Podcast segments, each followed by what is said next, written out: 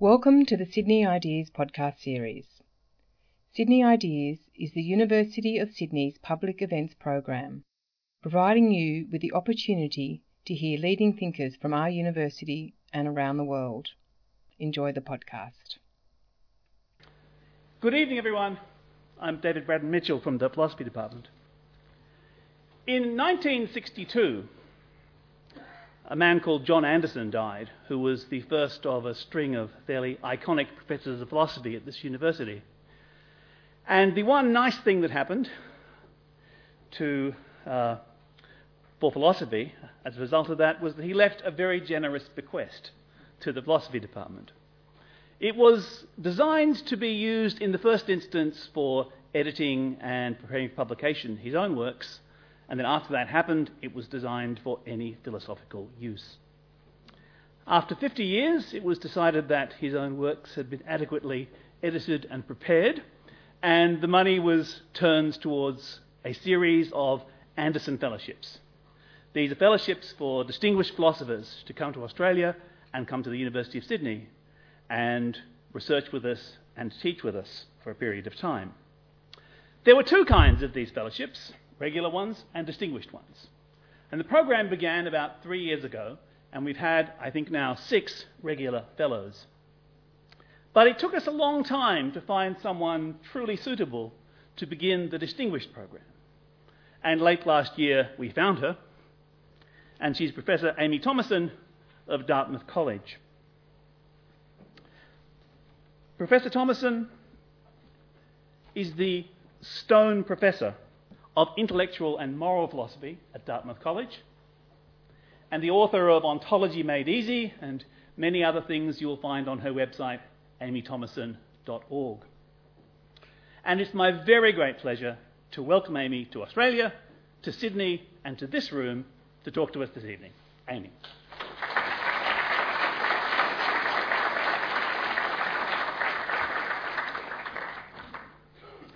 Good evening. Well, that's working. Well, thank you so much for the generous introduction, and it's a real honor to be here as the Anderson Distinguished Fellow at the University of Sydney, and it's a big honor that you all have chosen to spend your evening coming out here. So thank you so much for being here.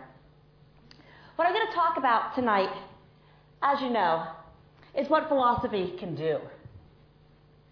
Now, philosophy, of course, has a sort of proud historical tradition uh, we all might have high hopes for it, and presumably all of you have some interest in and hopes for philosophy that would bring you out here on a Tuesday evening. Right? So we tend to traditionally think of philosophy as potentially offering a path to truth, right? A sort of deep insight about the world or knowledge of the world and its nature. But that's a conception of philosophy that has turned out to be problematic, difficult to sustain. What I want to talk about tonight is a little bit, I'll take us through a very, very brief history of how philosophy has been thought of. I'll talk about why problems arose for this conception of philosophy, both historically and also more recently in my lifetime, in my time as a philosopher, even. And then I'll talk about how I think we can reconceive, reconceptualize the best of what philosophy always has done and also of what it can do in a way that shows that it can continue to be relevant, worldly, and interesting, and indeed potentially transforming the way we live. All right, so first, a very brief history, right? As you probably all know, the word philosophy comes from the Greek simply for a love of wisdom, right? And in the early days, right, philosophy was not distinguished from other areas of discovery, other areas of investigation. So take it back to the earliest days of the Western tradition, right? Usually traced back to the pre-Socratics. Right? The pre-Socratic philosophers, writing especially from the 6th to 5th century um, BCE, were engaged in a kind of cosmological and physical speculation. They thought of themselves as inquirers into nature. Now, what distinguished them from other Greek thinkers, earlier Greek forms of wisdom, was that they thought of the world as inherently intelligible. Right? Using reason, using investigation and observation, not just using myth, not just appealing to the supernatural, right? And so, if you recall some of the sort of more famous fragments of the pre-Socratics that have come down to us, right, you see them offering theories about what the world is like and about what its fundamental nature is. And still, a lot of my colleague metaphysicians all around the world will think of themselves as engaged in that task of trying to tell us what exists, what's fundamental, what's the nature of the world. So we saw, for example, with the pre-Socratics, Thales suggesting famously that everything comes from water, Diogenes that all things are alterations of air. Right. Moving along through the history of philosophy at breakneck speed here, right, you can see that the earlier philosophers, right, generally were not the kinds of specialists that people like myself and my colleague philosophers are now. They were interested in wide ranges of human knowledge, right? So Aristotle did a ton of work in biology. This is a, a picture of Aristotle studying the animals. I've got for you there. Um, Descartes, of course, is as famous for his work in mathematics as in philosophy, right? We all started to know of him through the Cartesian coordinates we learned about back in high school, right? Um, also did important work in physics. Um, Berkeley, right, did some very serious studies in optics as well as the philosophy that I still teach of his. Um, Kant gave lectures on geology and astronomy as well as what we would now just teach in a philosophy classroom, right? So in the early days, philosophy as a love of wisdom wasn't distinguished from a sort of general inquiry into the world, a general search for knowledge and understanding. And so you still see it defined often as things like this is one of the dictionary definitions. Philosophy is the study of the fundamental nature of knowledge, reality, and existence. Right. So we end up with what you might call, on this sort of vision, a kind of discovery model of philosophy. That philosophers are engaged in trying to discover deep truths about the world and what it's like. Right? And you see philosophers both way back in olden days, you see Aristotle talk about what the good life for man is, for example, right? Or Socrates ask what justice is and what courage is, right? As if you're trying to make some kind of discoveries. And you see that very much up until the present day, holding up philosophy as a process of discovery. Right? Here's some other sort of presentations of discoveries in the modern philosophers, right? So Descartes presents his view that there are two kinds of substance fundamentally in the world. There's thinking things that are unextended and immaterial, and there's material things that are extended and unthinking. Right? Berkeley, again, presented as if it was a discovery, the idea that ordinary objects like this lectern here are really what their true nature is, that they're collections of ideas. Right? So again, we see these kinds of philosophical views presented in the sort of mode of discoveries. What happened? Well, then we got some trouble, right? So the period running from the 17th century to the 19th century, what was once natural philosophy or a general love of wisdom or inquiry into the world started to subdivide. What we now think of as the natural sciences began to split off from what was sort of left behind, whatever that is. Right? So first we see sciences like biology, astronomy, physics, and chemistry splitting off from what's left behind. Right? And we see the natural sciences, the empirical sciences, during this period get self-conscious about their methodology, right? One, at least one landmark of which is Francis Bacon's Novum Organum from 1620. That's Bacon's picture you have up there. Right? So you see the sciences get more and more self-conscious about their methods. You see the development of the scientific method and empirical methods for knowledge, and you start to see more and more progress. More and more progress in the sciences, right? As you get more and more results, that enable the development of better technology, better medicine, where we get convergence on results increasingly throughout the empirical sciences. What's left for philosophy to do then? Is there anything left, does it just become the sciences? Well, an initial answer that was popular in the 19th century was to say, look, the natural sciences study external physical phenomena. Philosophy is to study internal mental phenomena. We will turn our gaze inward and study these mental phenomena, that's our area of study, right? Okay, that didn't work out so great either. Right? First of all, the sort of introspectionist results of this kind of study, there was no convergence on whatsoever. There are problems with the methodology. Second of all, of course, then by about the end of the 19th century, beginning of the 20th century, psychology started to peel away from philosophy, right? And you can actually sort of pinpoint that. Um, at a particular stage in history, the Austrian philosopher Franz Brentano, who was writing in the late 1800s, right, and wrote about psychology, his most famous book, Psychology from an Empirical Standpoint, had two really famous students. One of them was Edmund Husserl, who would become the founder of phenomenology, one of the main 20th century schools of philosophy, about which more later. And the other was Sigmund Freud. Right? So you can see philosophy and psychology branch off right about that point, right? You trace it back to someone who was at the time characterized as a philosopher. All right, so we can't say that philosophy involves the study of inner mental phenomena and the science is external physical phenomena, and we get psychology developing empirical methods for studying mental phenomena. So the question, again, is what's left?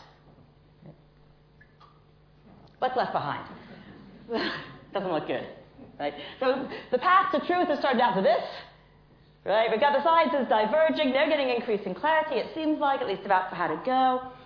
What seems to be left behind with the diverging systems, again, if you look into sort of 19th century philosophy of the sort of neo-Kantians and the Hegelians and so on, looks like you're stuck with endless quarrels, right? You've got no clear idea what the methods are for moving ahead or for trying to resolve the endless disputes. We've got increasingly diverging metaphysical systems. And in a lot of ways, this is still what's going on now. Right? I mean, it seems like every journal, every new edition of a journal in metaphysics comes out with somebody else's new system. Right? Nothing like convergence, only increasing proliferation. So we ended up with what, in the early 20th century, has been referred to as the identity crisis in philosophy. What's left for us philosophers to do? So Gil- as Gilbert Ryle put it in his little, it's like a very short um, autobiographical section in a collection uh, of his works, and he says, "We philosophers, wait, let me get this here. We're in for a near lifetime of inquiry into our own title to be inquirers. Right? The question of what philosophy can do legitimately is one that occupied Ryle throughout his career. Again, in a sort of historical work by Frederick Beiser, he describes the situation this way. Now that the empirical sciences covered every sphere of reality, and now that the old a priori methods of speculative idealism had proven themselves bankrupt, it seemed as if there was no place anymore for philosophy in the globus intellectualis. What then should philosophy be? What could it do? All right, this is the puzzle. Now, in the early 20th century, when this puzzle was so prominent that it led Ryle to say he was in for a near lifetime of inquiry into his own title to be an inquirer, there was a sort of fairly common answer to what philosophy can do, to what's left over. And that's what you might think of as a sort of conceptualist model of philosophy one that gives up the view that philosophy is out to make worldly discoveries, and instead says, hang on, there's a division of labor here. Right? So the sciences can do empirical work, philosophy can be engaged in conceptual work, work in conceptual analysis, for example. And so you see in the early 20th century, the first few decades of the 20th century, philosophers otherwise as different as Wittgenstein, Husserl, A.J. Ayer, and there's Ryle, right, all kind of converging on this idea that philosophy, in some sense, involves or should involve conceptual work. Whether it's work in distinguishing sense from nonsense, as Wittgenstein would have put it, or work in trying to uncover the basic structure of our conceptual scheme, as Strawson would have put it, or work in trying to figure out the logic of consciousness that enables us to represent the world at all, as Husserl would have put it. Plenty of differences among these guys, right? But still, they all agreed on this conception that there's a sort of division of labor, and that philosophy is on the side of the conceptual, the science is on the side of the empirical. that was about 100 years ago. Still moving fast. But there's been a lot of dissatisfaction with that kind of answer. Right? Here's my contemporary colleague, Ted Sider, who expresses it in clear form. Right? He says, uh, who would prefer exploring our perhaps parochial conceptual scheme to exploring the fundamental features of reality? Right? There's this feeling that if philosophy just involves conceptual work, that that's sort of shallow, uninteresting, maybe just parochial, maybe it's just about what our concept now in early 21st century Australia happens to be, right? Nothing universal or deep or interesting, just about language or words. And so, metaphysicians, especially, and that's the area of philosophy that gets listed on my CV as I'm in, right, as my being in. Um, metaphysicians especially like to think of themselves as investigating the world, not language or concepts, with that being something relatively shallow, local, uninteresting. There are also some philosophical reasons for worrying about the approach, including Quine's criticisms of the notion of analyticity, changes in our theory of meaning. Those who are externalists thought the meanings were determined by the world, not by us, not by what's in our head, so you can't try to analyze meanings uh, in the way that, say, ordinary language philosophers wanted to. So there's a lot more behind the scenes there. At any rate, that dissatisfaction with the pro- approach really led to major changes, again, in the way philosophy was done. And there was a huge backlash against the idea that philosophy is primarily involved in conceptual work. And that backlash still goes on. So we've had, again, in my lifetime, something like a return to the discovery model of philosophy, to the idea that philosophy in general, and metaphysics in particular, can be and should be engaged in discovering sort of worldly truths, not just in analyzing our language or concepts. And so you see metaphysicians of my generation working obsessively on questions of the form of existence questions. What exists, or as some prefer to put it, what really exists? You have to bang a table for that. Do ordinary objects like tables and chairs really exist? Do minds exist? Does consciousness exist? Do moral properties exist? Right? All of these are questions hotly debated, again in the manner of discovery.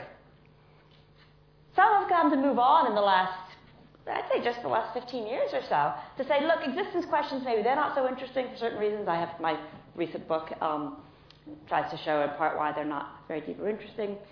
But maybe what we should really be doing in metaphysics is asking fundamentality questions, asking what's fundamental or what grounds what. Where metaphysicians think this is a metaphysical job, not one that we just wait and see what the physicists tell us. Or maybe we're concerned, as again Ted Sider would put it, with structure questions. Maybe those are the really basic ones. We want to know which terms or concepts carve the world at its joints. We want to know about the structure of the world, not just about existence or fundamentality. All right, so these are all ways of describing what metaphysics can and should do, right, that are popular today as the discovery model has returned. But it's got problems, right? There's big problems with the discovery model that practitioners have tended to not, I think, take seriously enough all the time. One of them is probably the most obvious, the apparent rivalry with science. Right? Again, philosophers have known about this for a long time, you know, since the 17th century. I took you back there a few minutes ago, right? But they like to forget about it. And the problem has been brought back to the public attention not that long ago with the book by Stephen Hawking and Leonard Mlodinow. Um, and Hawking puts it this way, right? This got a lot of public press. Maybe some of you saw it at the time. I had lots of outraged posts by philosophers on my Facebook feed, right, when this happened.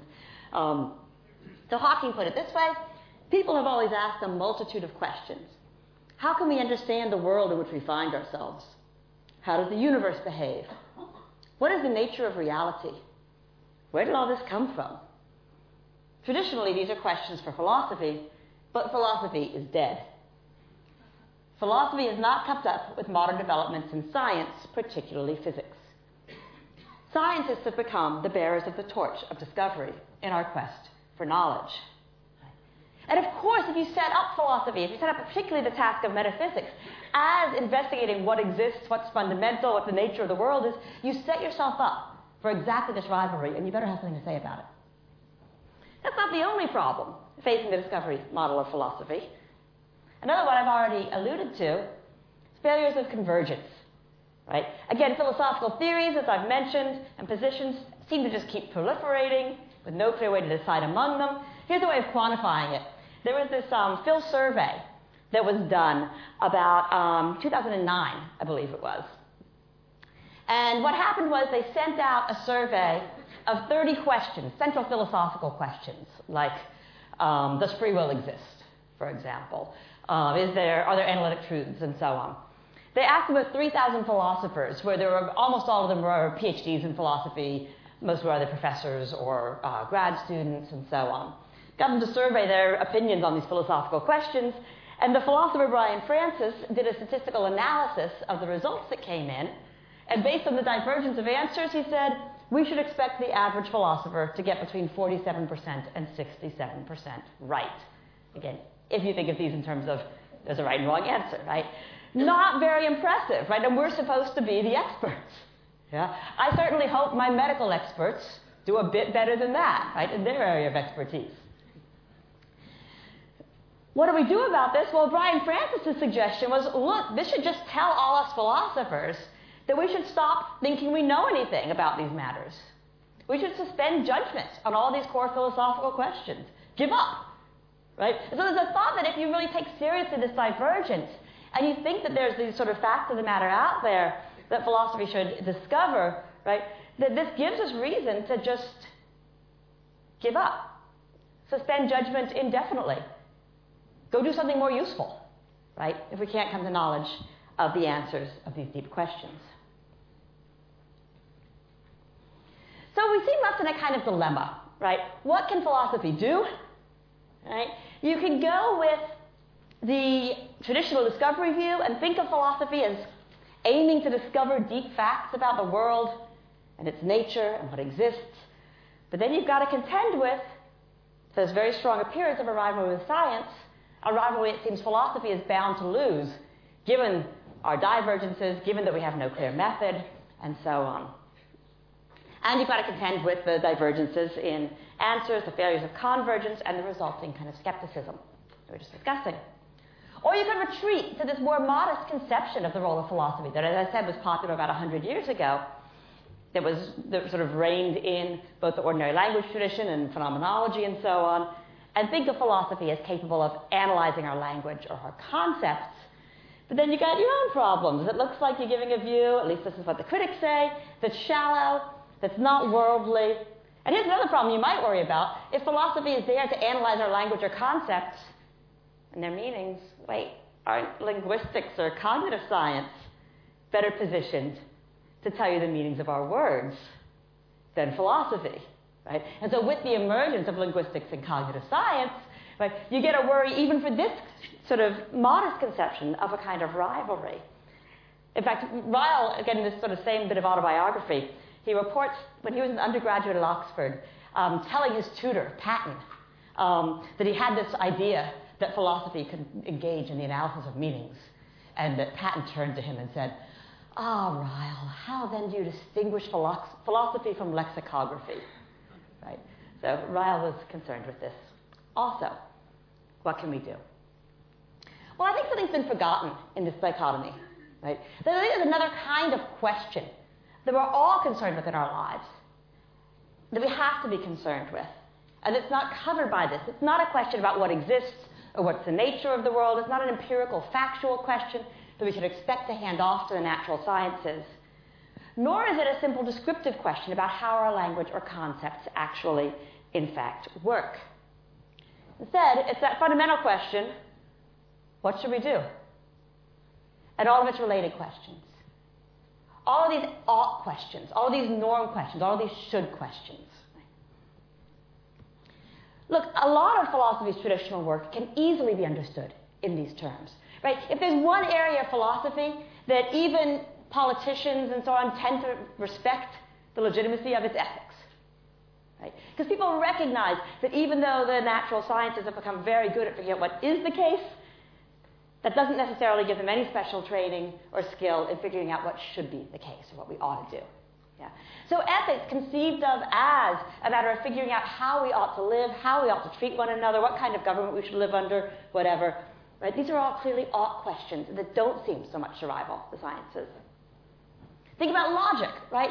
Logic, again, can easily be thought of as a study of how we ought to reason in order to make sure that if we've got true premises, that we reach a true conclusion. Right? What forms of reasoning ought we to engage in? Epistemology, again, large chunks of it can very easily be conceived as a question of how we ought to go about trying to acquire knowledge, whether it's through logical reasoning or empirical or statistical kinds of generalizations, what sorts of procedures ought we follow in trying to gain knowledge? Right? And that's a question you have to answer if you're even going to develop the scientific method. Right? That's an answer to these kinds of questions. Yeah. The hardest sell for this kind of vision of what philosophy can do is my sub-branch, metaphysics. Right? How can we understand metaphysics, though, in this light? It really seems like metaphysics is that corner of philosophy that's concerned with investigating the world and its fundamental nature. But what I think is that metaphysics, too, can be reconceived in this light as addressing questions, not, or not just anyway, of how we do think or talk, but of how we should, of what concepts or language we should employ. And what I want to try to do next is to try to convince you that this matters, that this is a worldly matter. It's not just shallow or parochial, it's not just about words, right? But it matters for how we live and for what we do. It matters for worldly reasons. So there's at least two different kinds of work that can be done under this heading. Conceptual engineering is usually thought of as questions about how we can revise, redesign, or construct the terms and concepts we need to serve some purpose. And then there's a sort of further back, zooming out question of conceptual ethics, of what concepts we should use to think or talk about the world at all. So before I go on to how this can be used to understand what metaphysics has done and can do, let me try to convince you that this kind of work in conceptual choice and linguistic choice matters for worldly reasons. Right? So think about the ways in which our language and our thought and our concepts matter. Right? The great social revolutions of the last century have all been tied up with changes in the way we think and talk, changes in our vocabulary, changes in our conceptual scheme. Think about the ways that our racial concepts have changed over the last hundred years. Not just the terms we use, but also the various sorts of divisions and categories we employ, where some of the old divisions of 100 years ago are no longer even in play or relevant. As well as the way we think about race changing, from thinking of it as if it was some sort of natural kind to thinking of it as a sort of social construction. Think about the way that our thinking about and talking about emotional, behavioral, and cognitive differences has changed over the last hundred years. But you can go through again, there's a fascinating history of terms for these things, right? Initially, people would speak of a madman or a lunatic, quite simply, right? Then there was an attempt to sort of medicalize these terms and get these sort of official terms, which are all eventually became sort of unusably insulting, right? So idiot, fool, imbecile, simpleton, moron, and feeble-minded were all once technical terms with very subtle different definitions, right? You can look at a fools were a subclass of simpletons, I believe it was, and so on, right? And moron was a term invented specifically to not be insulting, right? And then it became, yeah, right. So these things have changed over time, right? And now we don't think of them in that way at all. Think of the way our ways of thinking about these kinds of differences has changed. From thinking of them in supernatural terms, God made you that way. It's a Christian, it's a creature of God, and that's it, right? So thinking of them in medicalized terms, and now for at least some kinds of conditions that get classified as disability, thinking of them in social terms, right? As problems that arise from the way our institutions are set up, as much as from any differences in the way our brains or bodies function, right? Which would not be problematic in another setting. Words matter, right? Here's a quote, right, um, from the director of the Mental Health Association of Rhode Island. She says, these terms for di- differences in um, cognitive and physical capabilities. Says this is one of the last ground fights for civil rights. Those living with mental illness have been marginalized, discriminated against, and treated as an other or an underclass throughout history. Language is one of the ways that we dehumanize people.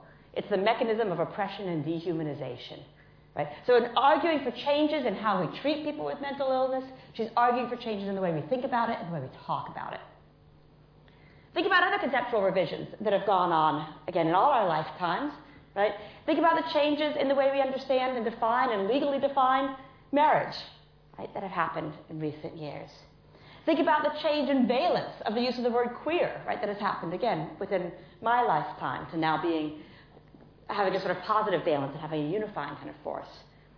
Think about the sort of efforts of feminists to say, stop calling grown women girls.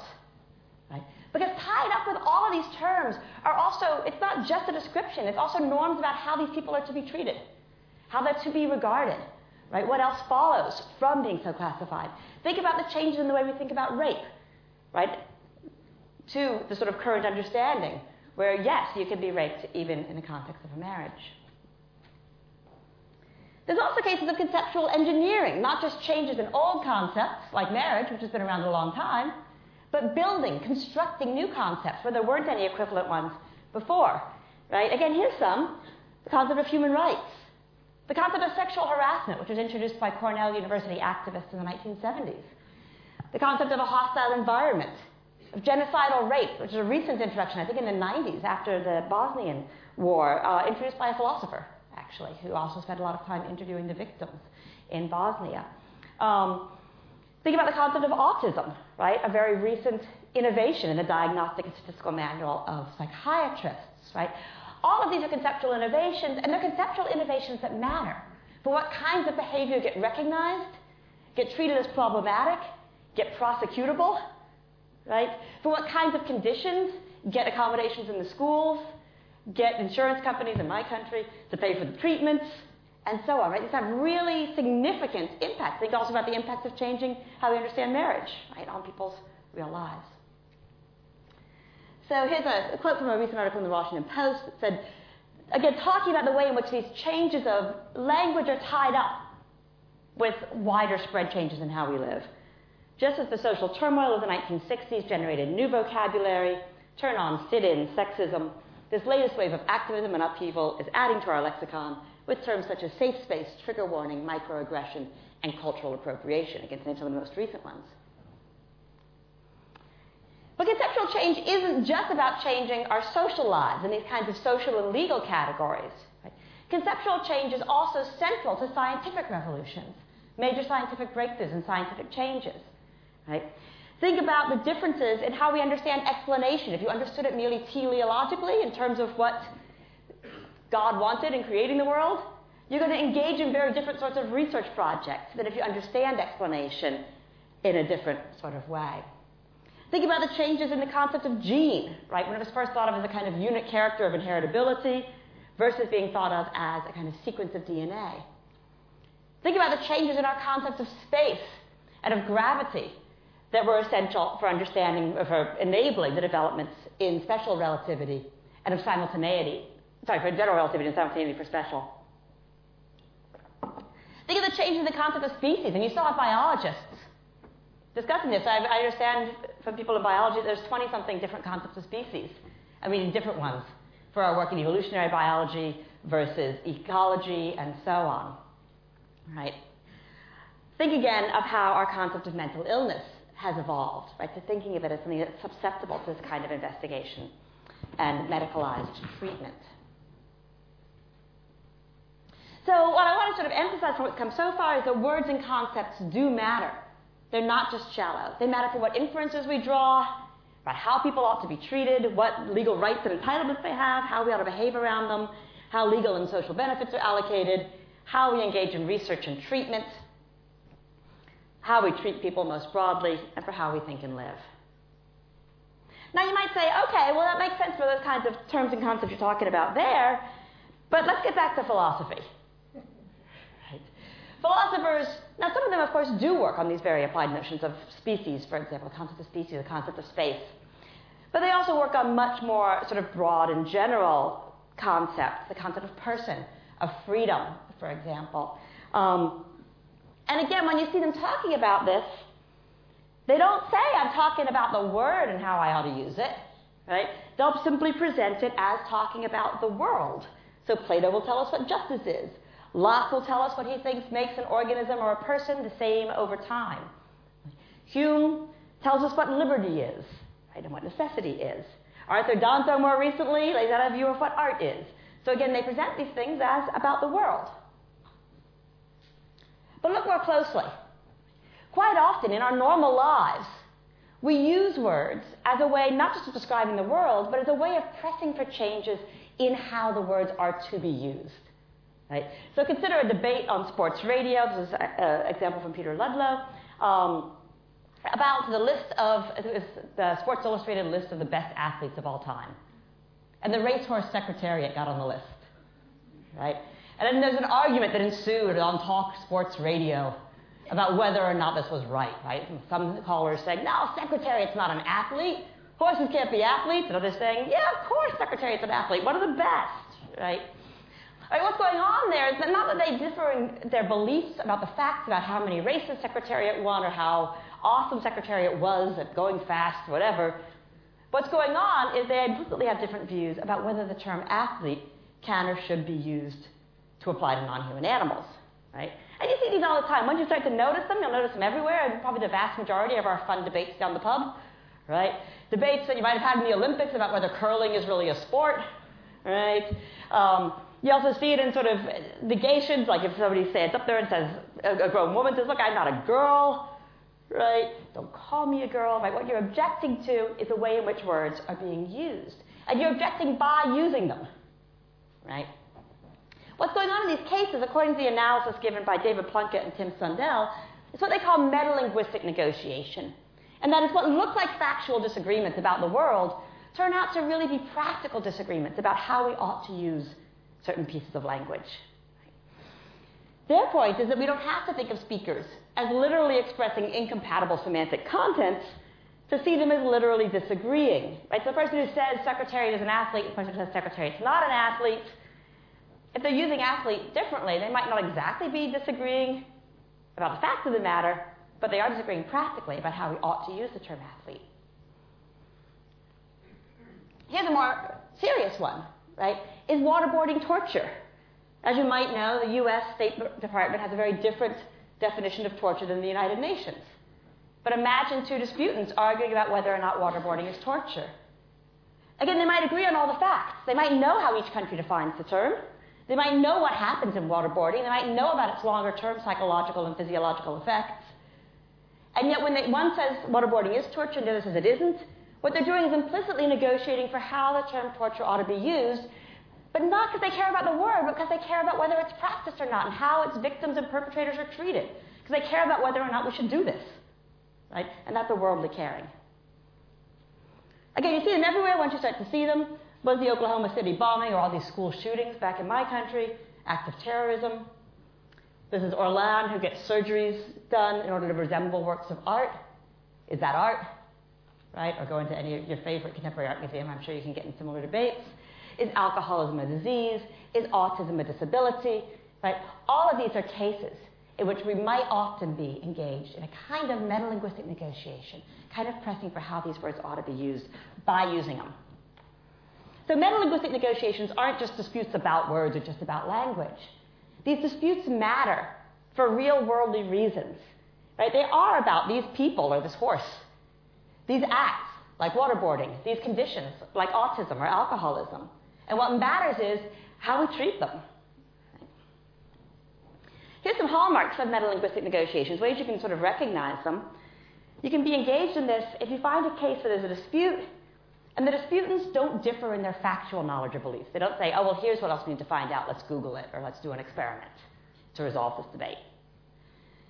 Also, the dispute doesn't go away even if disputants agree about how the word is actually used. Again, the disputants about torture, they could see how it gets used by the US Department of State and by the United Nations. You could do a survey and find out how people on the street use it, none of that's going to resolve the debate. The dispute also doesn't go away even if disputants come to recognize that they use the term differently. Right? So normally a merely verbal dispute, right? If I go into the pub and I ask for chips, right, and I'm expecting little crispy thingies, right, thin, right? And they come out looking like what I would call French fries. I'm like, oh, I asked for chips. And then they explain to me the difference in how this term is used in the two places. Then we can all go home happy and say, ah, oh, I misunderstood. It was a verbal dispute. Right? But these disputes are not like that, right? These disputes don't go away even if you come to realize that a word is used differently by the disputants. And most importantly, these kinds of disputes are typically worth having, not just trivial or shallow, because a lot rides on how we speak, how we think, how we conceptualize these kinds of actions, people, conditions. All right, so that's the idea, right? That what look like debates about the world by metaphysicians can really be these kinds of metalinguistic negotiations, which are in the first instance debates about words, right? But are important and worldly because they matter for what we do and for how we live. Here's a classic philosophical one now, right? So Clive Bell, back in 1913, Oh, argued that art is significant form, right? This is something sort of visual. When he did that, he knew he was pressing for changes in how we use the term art, to not just use it for stuff that was mimetic, right? that would imitate reality, but rather could include works by Gauguin and Cézanne and so on, just as much as classic works by Da Vinci and Tintoretto. A few decades later, Arthur Danto came up with this proposed change to this. Said, no, look, art, don't even define art as significant form. Art is something the eye cannot decry. You could have two objects that look just the same and one be a work of art and the other not. What makes the difference for Danto? is their place in a sort of art historical context designed by artistic theories. Right?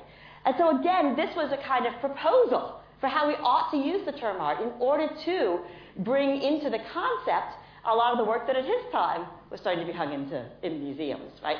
Works like this that could be indistinguishable from mere bits of blue wall, right? Or works like the Campbell's uh, paint, um, soup cans. Right? All right, another classic debate: personal identity. Go back to John Locke, right? The sort of beginning of a lot of the modern debates about personal identity and what a person is. Right? He presents it in the sort of object though, what's a person, when is a person identical with another person at a different, with person A identical with person B at different times. But Locke puts it this way. He introduces the whole discussion by saying, look, what do we want the concept of a person for? Why do we want to track same person? Person is a forensic term, he says, assigning persons their, and actions their merit and blame. And all that we can legitimately be blamed for or credited for is something we remember, he thinks. And this is what motivates his criterion of personal identity. He knows this doesn't fit with how people do identify and distinguish others and themselves, which is by the body. But he thinks this is how we ought to speak, given what matters to us in the concept of a person, the concept of attributing praise and blame.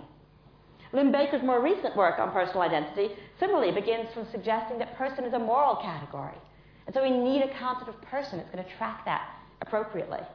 And of course, what we count as the same person matters, right? It matters for who gets the rights to my stuff, right? For who's still married to my husband, right? It matters for when you hold a funeral for me, right? It matters for inheritance. It matters for also, and of course, also for praise and blame. Look at Hume on liberty, right? So again, Hume speaks of when an act is done in liberty. He says, One's liberty is acting or not acting according to the determinations of, of the will. But again, the way he argues for this is not to suggest it's some sort of scientific or quasi scientific discovery, but to suggest that this is the only understanding of liberty that could be relevant to morality. And that's again what we want the concept of liberty for, according to Hume.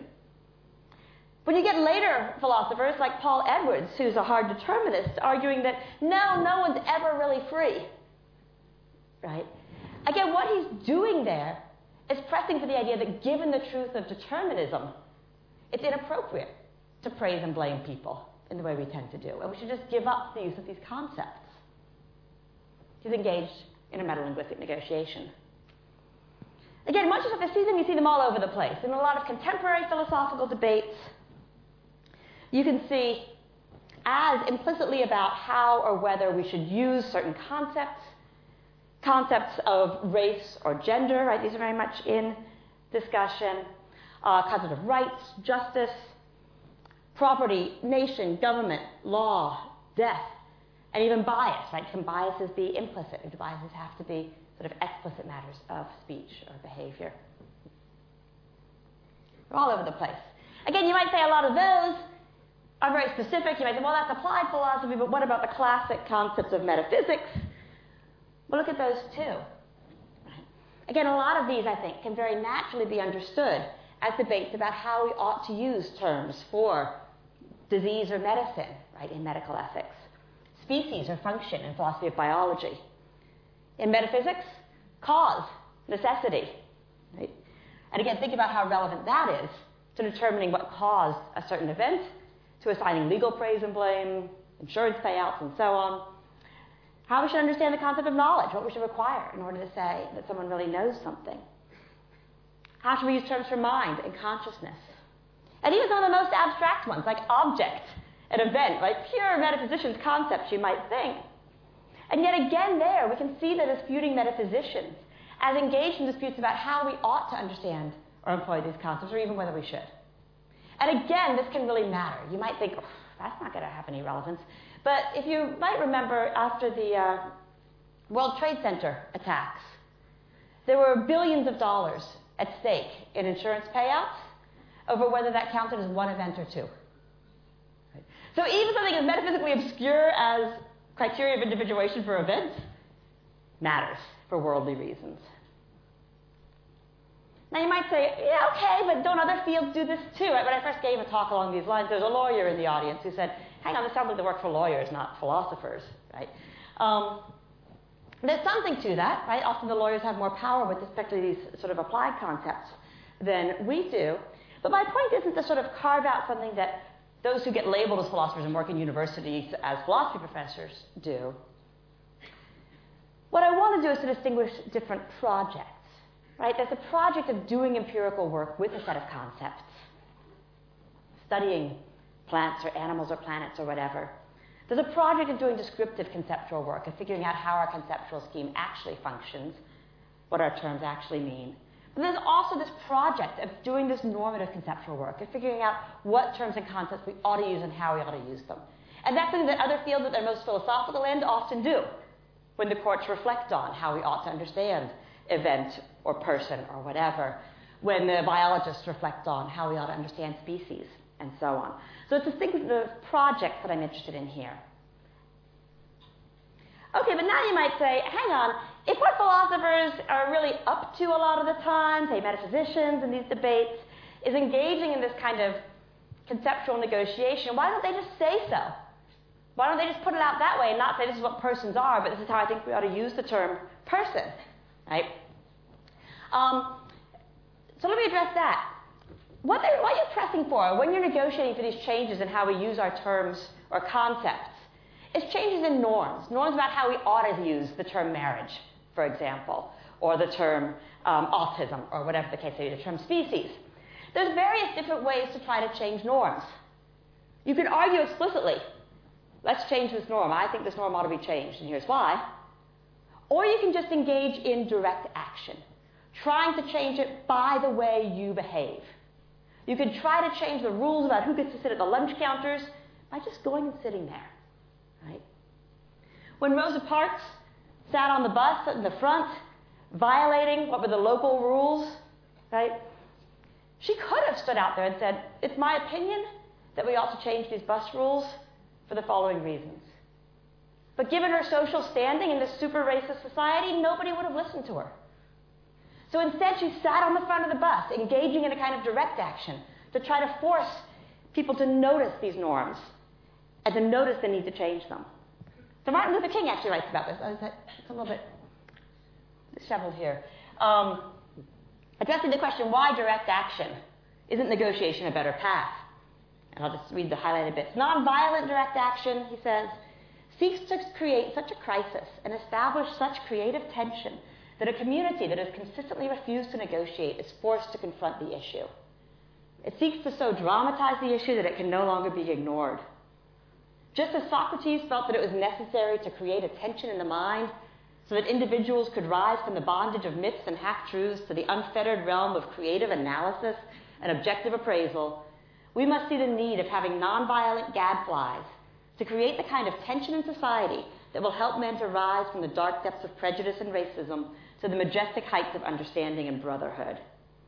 So, the purpose of direct action is to create a situation so crisis packed that it will inevitably open the door to negotiation.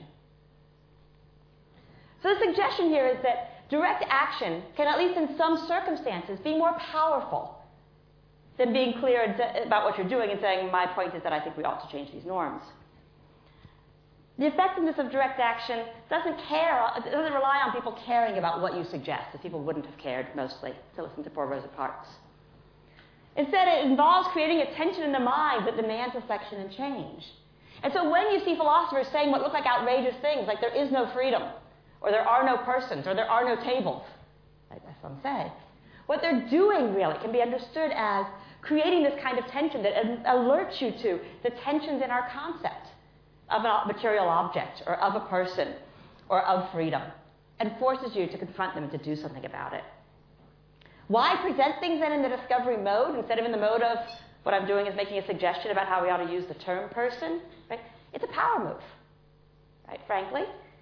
It's a way of presenting it as if it's a scientific discovery that can't be argued with. Right? And then forcing that kind of reaction. Okay, so what, philosophy, what has philosophy done? What can philosophy do?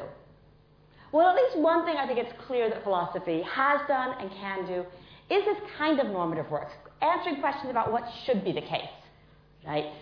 Questions in ethics, questions in logic, questions in epistemology. I've talked about the contribution that I'm here to make as a metaphysician is to say, look, we can also extend this understanding to metaphysics, right? To seeing some of the work philosophy can do in the guise of metaphysics as this kind of work in negotiating for what concepts and terms we should use and how we should use them. And this, again, I want to sort of press for the idea, is potentially transformative. This is not just shallow, uninteresting toying with words. It has the potential to transform how we arrange our social institutions, how we conduct our inquiries in science, right, and how we treat each other. What should philosophy do? Well, again, if this conception of philosophy is taken on board, I think it would preserve a lot of the historical debates and their importance. Right? I've talked to you about um, Hume on liberty and about Bell and Danto on art and so on. Those can all be preserved in their importance. Right? But it does also require some changes. So I think to the extent that we're not just making a power move, that we want to be transparent about what we're doing, it's going to require philosophers to be more transparent about their reasons for why we ought to develop this conception rather than that one of person, object, event, freedom, cause, whatever it may be, and not just pretend to be making discoveries. Why should we adopt this view? Well, look, this is a sort of bootstrapping paper, right? I'm suggesting that one thing philosophy can do is to help us change the way we use our words and concepts. And I'm suggesting this as a way of changing the way we conceptualize philosophy itself. Right? Why? What are my reasons? Well, look, as I tried to show from the beginning, the old model of philosophy, the discovery model, leads you to trouble. Right? If you care about philosophy, if you think that we want to have reasons for understanding it as something doable, valuable, and worthwhile, and that has historical continuities with what's been done in the great works that we read when we study philosophy, right? This is a good way to go. You don't have this epistemological mystery of how you could be discovering these answers, if not by empirical methods or by conceptual analysis. You don't have even the appearance of a rivalry with science. Right?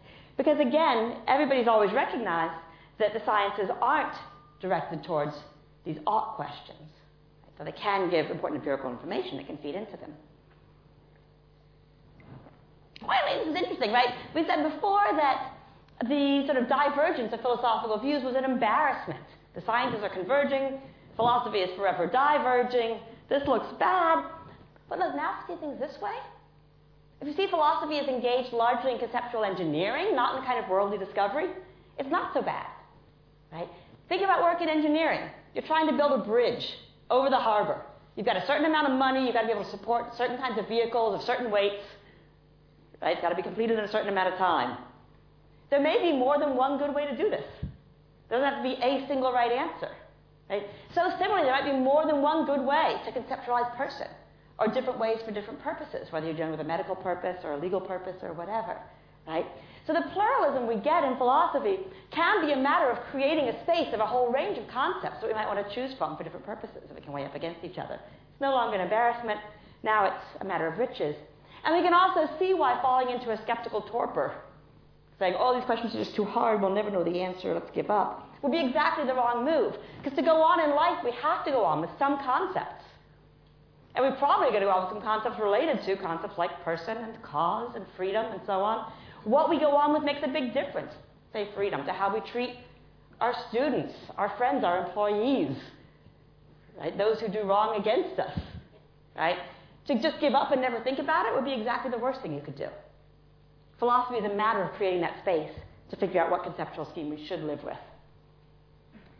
And on this conception, this reconception of philosophy, it remains deep, interesting, and difficult. Again, because these aren't just linguistic matters. What concepts we keep and reject and how we use them matters. And again, think about the relevance of the different concepts you might use of person, art, death, freedom, event, or cause. And so metaphysics retains its worldly relevance, its depth, and its difficulty. And you might think we'll never be done because our circumstances are forever changing. And as they do, we need to adapt our conceptual technology like the rest of our technology. So, on this model, philosophy should be seen not as a quasi scientific search for discoveries, but rather as a tool for assessing and transforming what we should do, how we should speak, and how we should live. It's engaged to use the words of um, Charlie Martin, who was a philosopher here at Sydney for many years. I was told he said it, um, he used the phrase conceptual research and development. Right, kind of like that. And so, understood then, philosophy has mattered, it can matter, and it does matter going forward. Philosophy is a matter of taking the time to try to think through in as public and reasoned a way as we can how we ought to use these concepts that are core to how we live and what we do.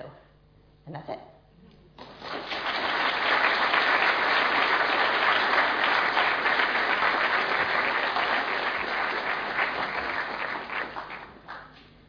Professor Thomasson has kindly agreed to hang around for 20 or 25 minutes to answer questions. So if there's anyone. Oh, hello. Yeah, my name's Gerard Hosier. Um, in your talk, you were talking about uh, a horse invading the human condition. Um, and, you know, um, now we also have AI invading the yeah. human condition. Philosophy has applied to the human condition and morality, ethics, all, in fact, everything you have there applies to the human condition. But we accept AI as a parallel or, in fact, co partner sometimes. How do we apply um, philosophy to AI, and how will it affect us, uh, AI and um, the human condition? Yeah, that's a great question.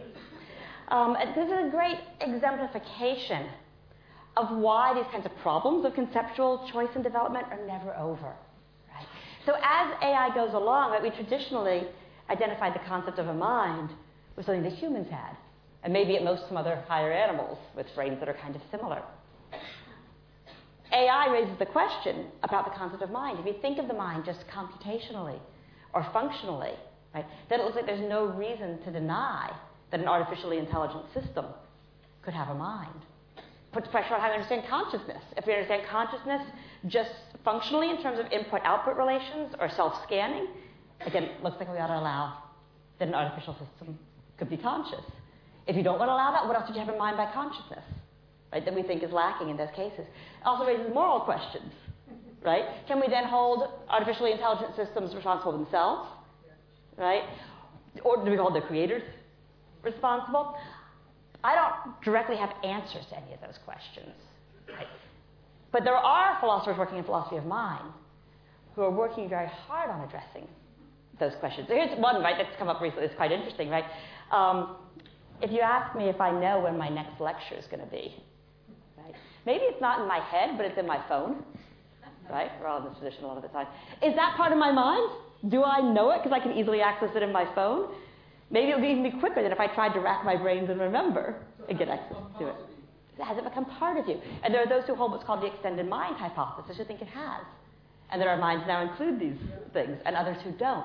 So, precisely cases like that, again, I don't have a nice, neat answer for you, but what I do want to show is the ways that kind of new change in technology puts pressure on our old concepts of mind, of consciousness, of responsibility in new ways. And we have to do something right? Because whether we count these things as people, as having minds, and so on, it's going to make a huge difference legally, morally, and the rest. We've got to go on somehow. When we go on, we're doing philosophy, like it or not, right?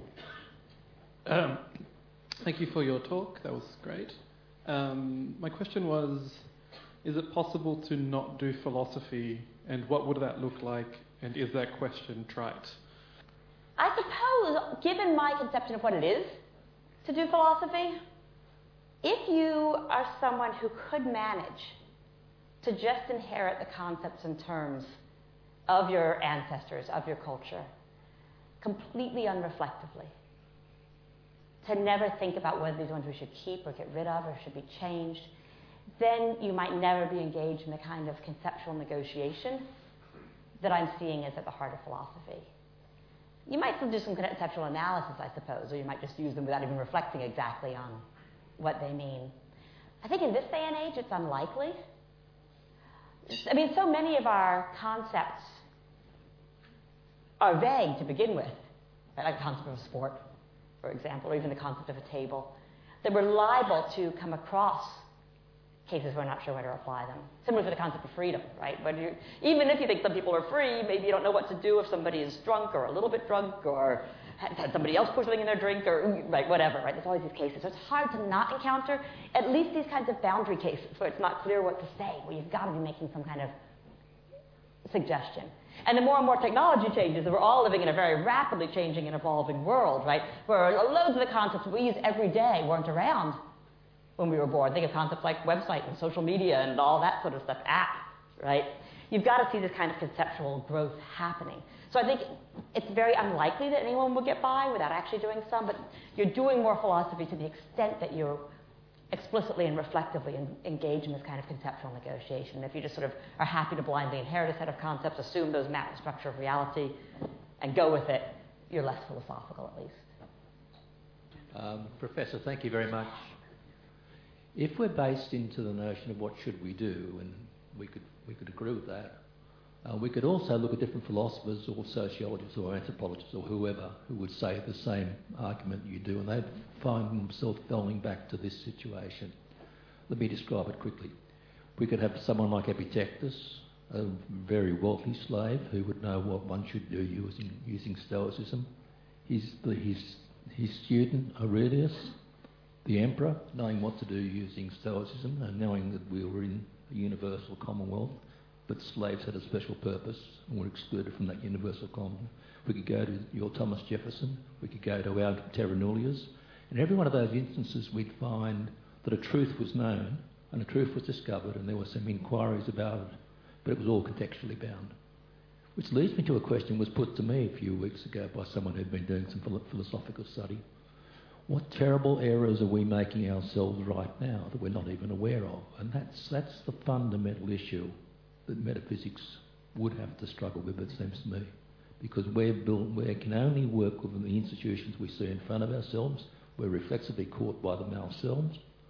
So, your comments, if you wish, please. Yeah, thanks. That's a really good question. Yeah, it's a, um, it's a worry I have, and it's commonly raised when I present this kind of view of what we can do in philosophy.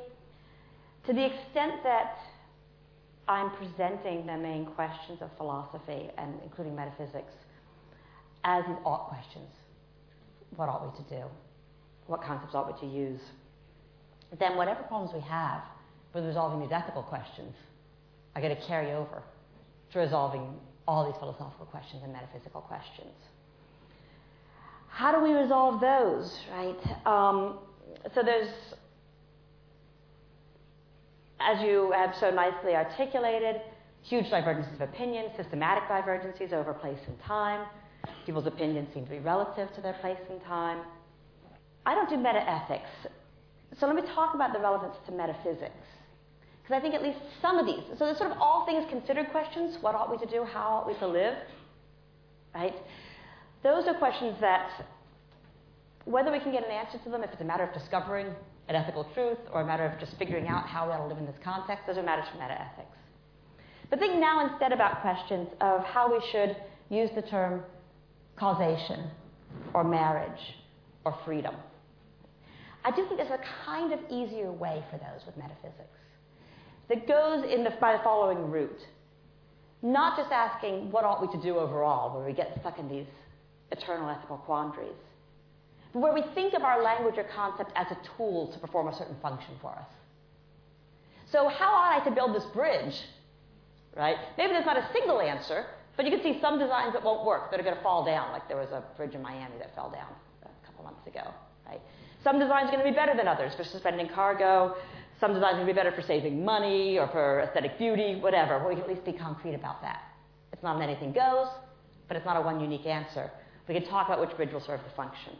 So similarly, if we can agree about the function of our terms, that the function of, say, person is to serve as a forensic concept, as Locke put it, then we can ask which of the possible developments of the concept of person would do better for that purpose. Or if we think the legitimate function of the concept of marriage is to protect certain kinds of close relationships with legal standing. In the US, it's like 3,000 different laws that hinge on whether or not you're married, then you can get grounds for addressing the question of whether marriage should be extended to same sex couples, if that's what the concept focuses on, rather than trying to discover some essence of marriage. Right?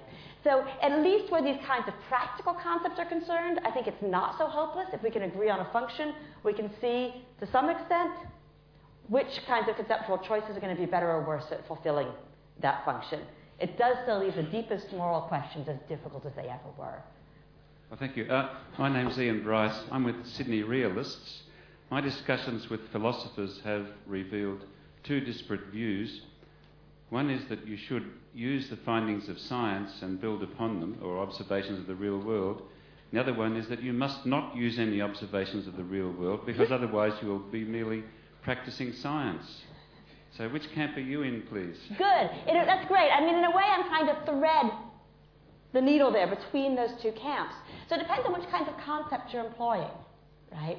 So, in a lot of cases, right, there are good scientific reasons favoring the adoption of one concept over the other. Right? So, let me get a good example. Here's a, here's a simple example, right? Take the concept of a tree nut, right, which includes pistachios and hazelnuts and all those things, right? Or take the concept of something called a nut, which would also include coconuts and peanuts, nutmeg, donuts. yeah, right. Okay, one concept is better than the other there, given the purpose or function of the concept, to the extent that it's being used in prediction and explanation.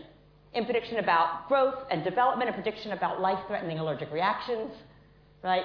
And so on. The biological concept of tree nut is better. We have empirical reasons to think that it is. What else? Think about the concept of mind. I'm just rereading um, the late great David Armstrong's materialist um, theory of mind with the, the conference coming up on that. And his view was that given what we know now about neuroscience, about the way the brain works, right, a concept of the mind in dualist terms like Descartes just doesn't make sense. It doesn't fit with what we know in general about causation. So we have to engage with the sciences to the extent that our concepts have this kind of function of, he thought of the concept of mind as involving fundamentally a kind of explanation and prediction of behavior, right? So if we have a concept that's involved in a scientific task by explanation and prediction, then obviously empirical results are going to be relevant, right? Results about what artificial intelligence can and can't do are going to be relevant to assessing questions about whether to extend mind to them. Right? And yet I still think of the project of engaging in this kind of empirical research as fundamentally different than the question of what ought we to do given this empirical research. What ought we to do with our concept of mind? How did the concept of mind always function? Did it commit us to there being something like a Cartesian ego or not, and so on. So I think of these as different projects, but when you think of philosophy as fundamentally involved in this kind of normative work of figuring out what concepts we ought to have, it shows why empirical work is sometimes relevant, but not always. It shows why conceptual analysis is relevant, because you want to know how the concept does work before you figure out what you should do with it. Right? And it gives you a distinctive project in between the two that's not just a matter of sitting around and reading science journals and waiting for the answers from the sciences. I was just curious on um, the influence that technology and big data is having on um, sort of the framing and categorizing of concepts, which then influences the action, and if that's sort of had an impact on like the work that's being done in philosophy today. Um, I don't know that much about big data and what the relevance might be, so I'd love to talk to you more about it. I mean, there's areas where I do, I'll tell you a couple of areas where I do know that this kind of issue is coming up. Um, one is in questions about bias, right? So previously, people tended to think about bias as something that was in individuals, that was consciously accessible to them. You could sort of reflect on whether you had differential kinds of thoughts about people of different races or genders or whatever. Then there's become in the recent work a lot of questions about whether say, an artificial system that trains on a whole lot of data, or a whole lot of faces and so on, and doesn't have any biased algorithms built in, can count as biased. And if we should extend our concept of bias to that and the kind of blameworthiness and need for rectification that we think of as going bias. So that's at least one place where I've seen recent philosophical work being done on this. There's also a lot of work about uh, in epistemology on whether we can, what kinds of knowledge we can acquire via this kind of statistical information and these kinds of sort of long-term learning algorithms and how we should process that. Again, doesn't quite fit the model of you know Bacon's model of science nor of purely logical inference. So those are at least two corners, and there's probably more, but it's not exactly my area. So yeah, I'd, I'd love to hear more from you about what you think the connections might be. Thank you. Uh, there was one outstanding word there. It was about assessment, and it was int- assessment. And the gentleman up here who spoke to Stoicism, um, just combining that approach with the term of assessment became a really important part of research that I had involved, been involved in. And we were looking at people who'd suffered burn injury, where there was pain, suffering, and obviously changes in body image. And while we used um, Heidegger and various models, we actually went back to get a philosophical position to be able to really use that as a foundation, to be able to interpret the qualitative uh, information that we were gaining from the research that we did. And we used um, Merleau-Ponty. And it was that ability to be able to take that philosopher who had a, a huge uh, wisdom in being able to understand skin and all of these aspects and allow us to bring all of that together and really make something that was strong, as well as being able to impart much more wisdom to other people as well. Yeah, that's a beautiful and important example. And I think it's another nice exemplification of ways in which philosophy and the empirical sciences can aid each other. So, you know, if you get philosophers like Merleau-Ponty thinking about what the body is, what a body schema is, what perception is, other philosophers of mind thinking about what pain is, and so on, that that can inform the kinds of categories one would use in both research and treatment and that kind of research and treatment can also inform how we ought to understand these kinds of categories, concepts, ways of thinking about the world. And that's a fantastic model and example. Thank you for that. So, um, like, just in your opinion, um, to what extent do you think like philosophers should, um, I guess, lead society in terms of like its direction and like politics and things like that? To what extent do you think philosophers should be forefront of that? And do you think other, um, I guess, other people in other fields should be like linked to that, and like, to what extent do you think it should be in balance? Yeah, good question. I think. Right, so yeah, your question recalls sort of Plato's philosopher kings, right? I wouldn't go quite that far. Um, what I think is that those who are in power, whether they're academic philosophers or lawyers or politicians or psychiatrists rewriting the Diagnostic Statistical Manual, that we all need to be more reflective about our conceptual choices and upfront about the factors that are leading to them, about why we ought to make those conceptual choices. And too often, I think, even in the DSM, right, which is the scientific work, right, what are sort of practical decisions about how we're going to categorize things, right, are not are presented as if they are just discoveries about the real types of autism disorders or whatever it may be.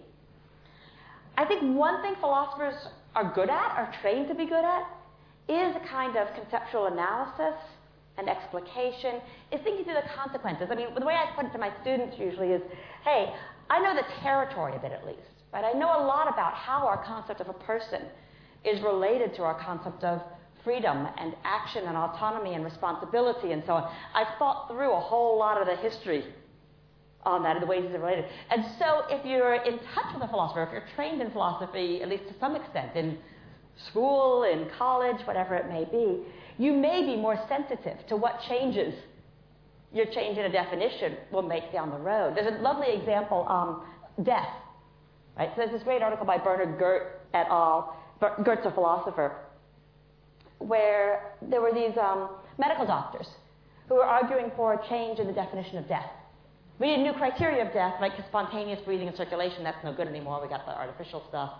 We need something more precise than we had before because staying on these life-saving treatments is super expensive, and you can, if you could harvest organs sooner, you have a much better chance of transplantation. We need to do something. And his gripe with the medical doctors who did this without sufficient, he thought, philosophical reflection was that they were insufficiently aware of the way the concept of death functions in multiple ways in our lives, not just in the hospital, but in our funeral proceedings, our inheritance, and our way, relation, ways of relating to our loved ones, and so on. So this is just an example of ways in which a kind of being in touch with this kind of philosophical skill, whether it just comes from independent reflection or doing a PhD, whatever, can be useful to those who are in power of setting policy decisions at hospitals, governmental decisions, international panels on human rights, right? All of that. So to the extent that we think philosophy provides a kind of intensive training in conceptual work, we'll see that skill is useful across the board. It doesn't necessarily mean that the academic philosophers should be the ones in charge.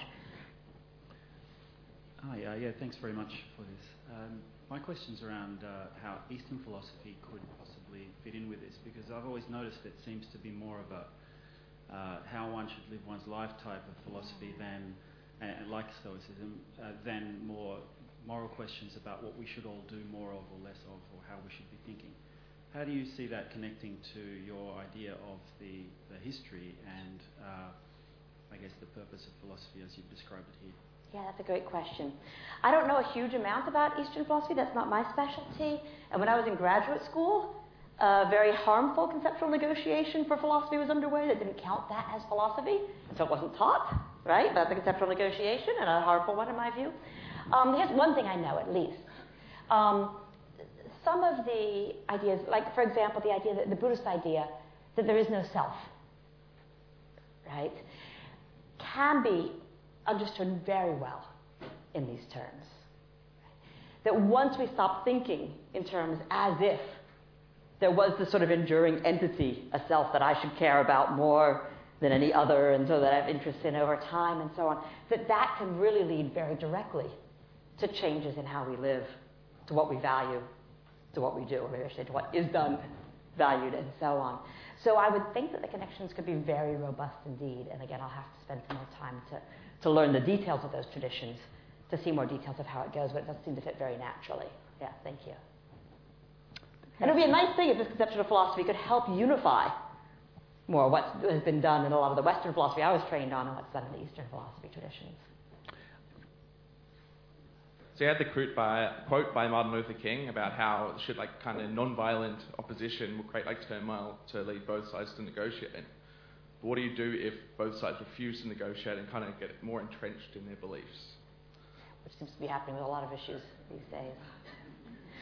One thing I at least hope that this kind of approach could do is to pull the covers off of some of the entrenched positions by showing what's really going on in a lot of debates as implicitly a matter of conceptual negotiation. Here's a case like I have in mind. Think about marriage debates, right? About 10, 15 years ago, you tend to get what looks like a stalemate. Some people would say, no, look, marriage just is between one man and one woman. That's just what it is. And others would say, no, no, people of the same sex can be married, right? And this looked as if it was a sort of factual disagreement, but one that no facts could resolve. And there's all these. If you put it instead in terms of, hey, we've got this concept of marriage, what's it for? Oh, well, look, it plays this legal role in our culture, right? It's tied up with all these benefits and rights and responsibilities what should we do? Right? Then the pretense that says, but marriage just is this, that's like irrelevant. And the question of what we should do becomes more on the plate, and you have to come up with reasons. Well, why? Should, okay, maybe that is what the legal concept is now. Question is, should we keep it or not? What are the reasons on each side? Let's get upfront about those. And bringing the lid off of that, debates that look like worldly factual disputes and seeing what's really going on here as kind of pragmatic disputes, I hope can at least lead to breaking some impasses and showing what kinds of criteria are and aren't relevant to resolving them and moving ahead. Well, on that hopeful note, it's, it's time to close down the proceedings. Please join with me in thanking Professor Thomasson so much for a wonderful talk.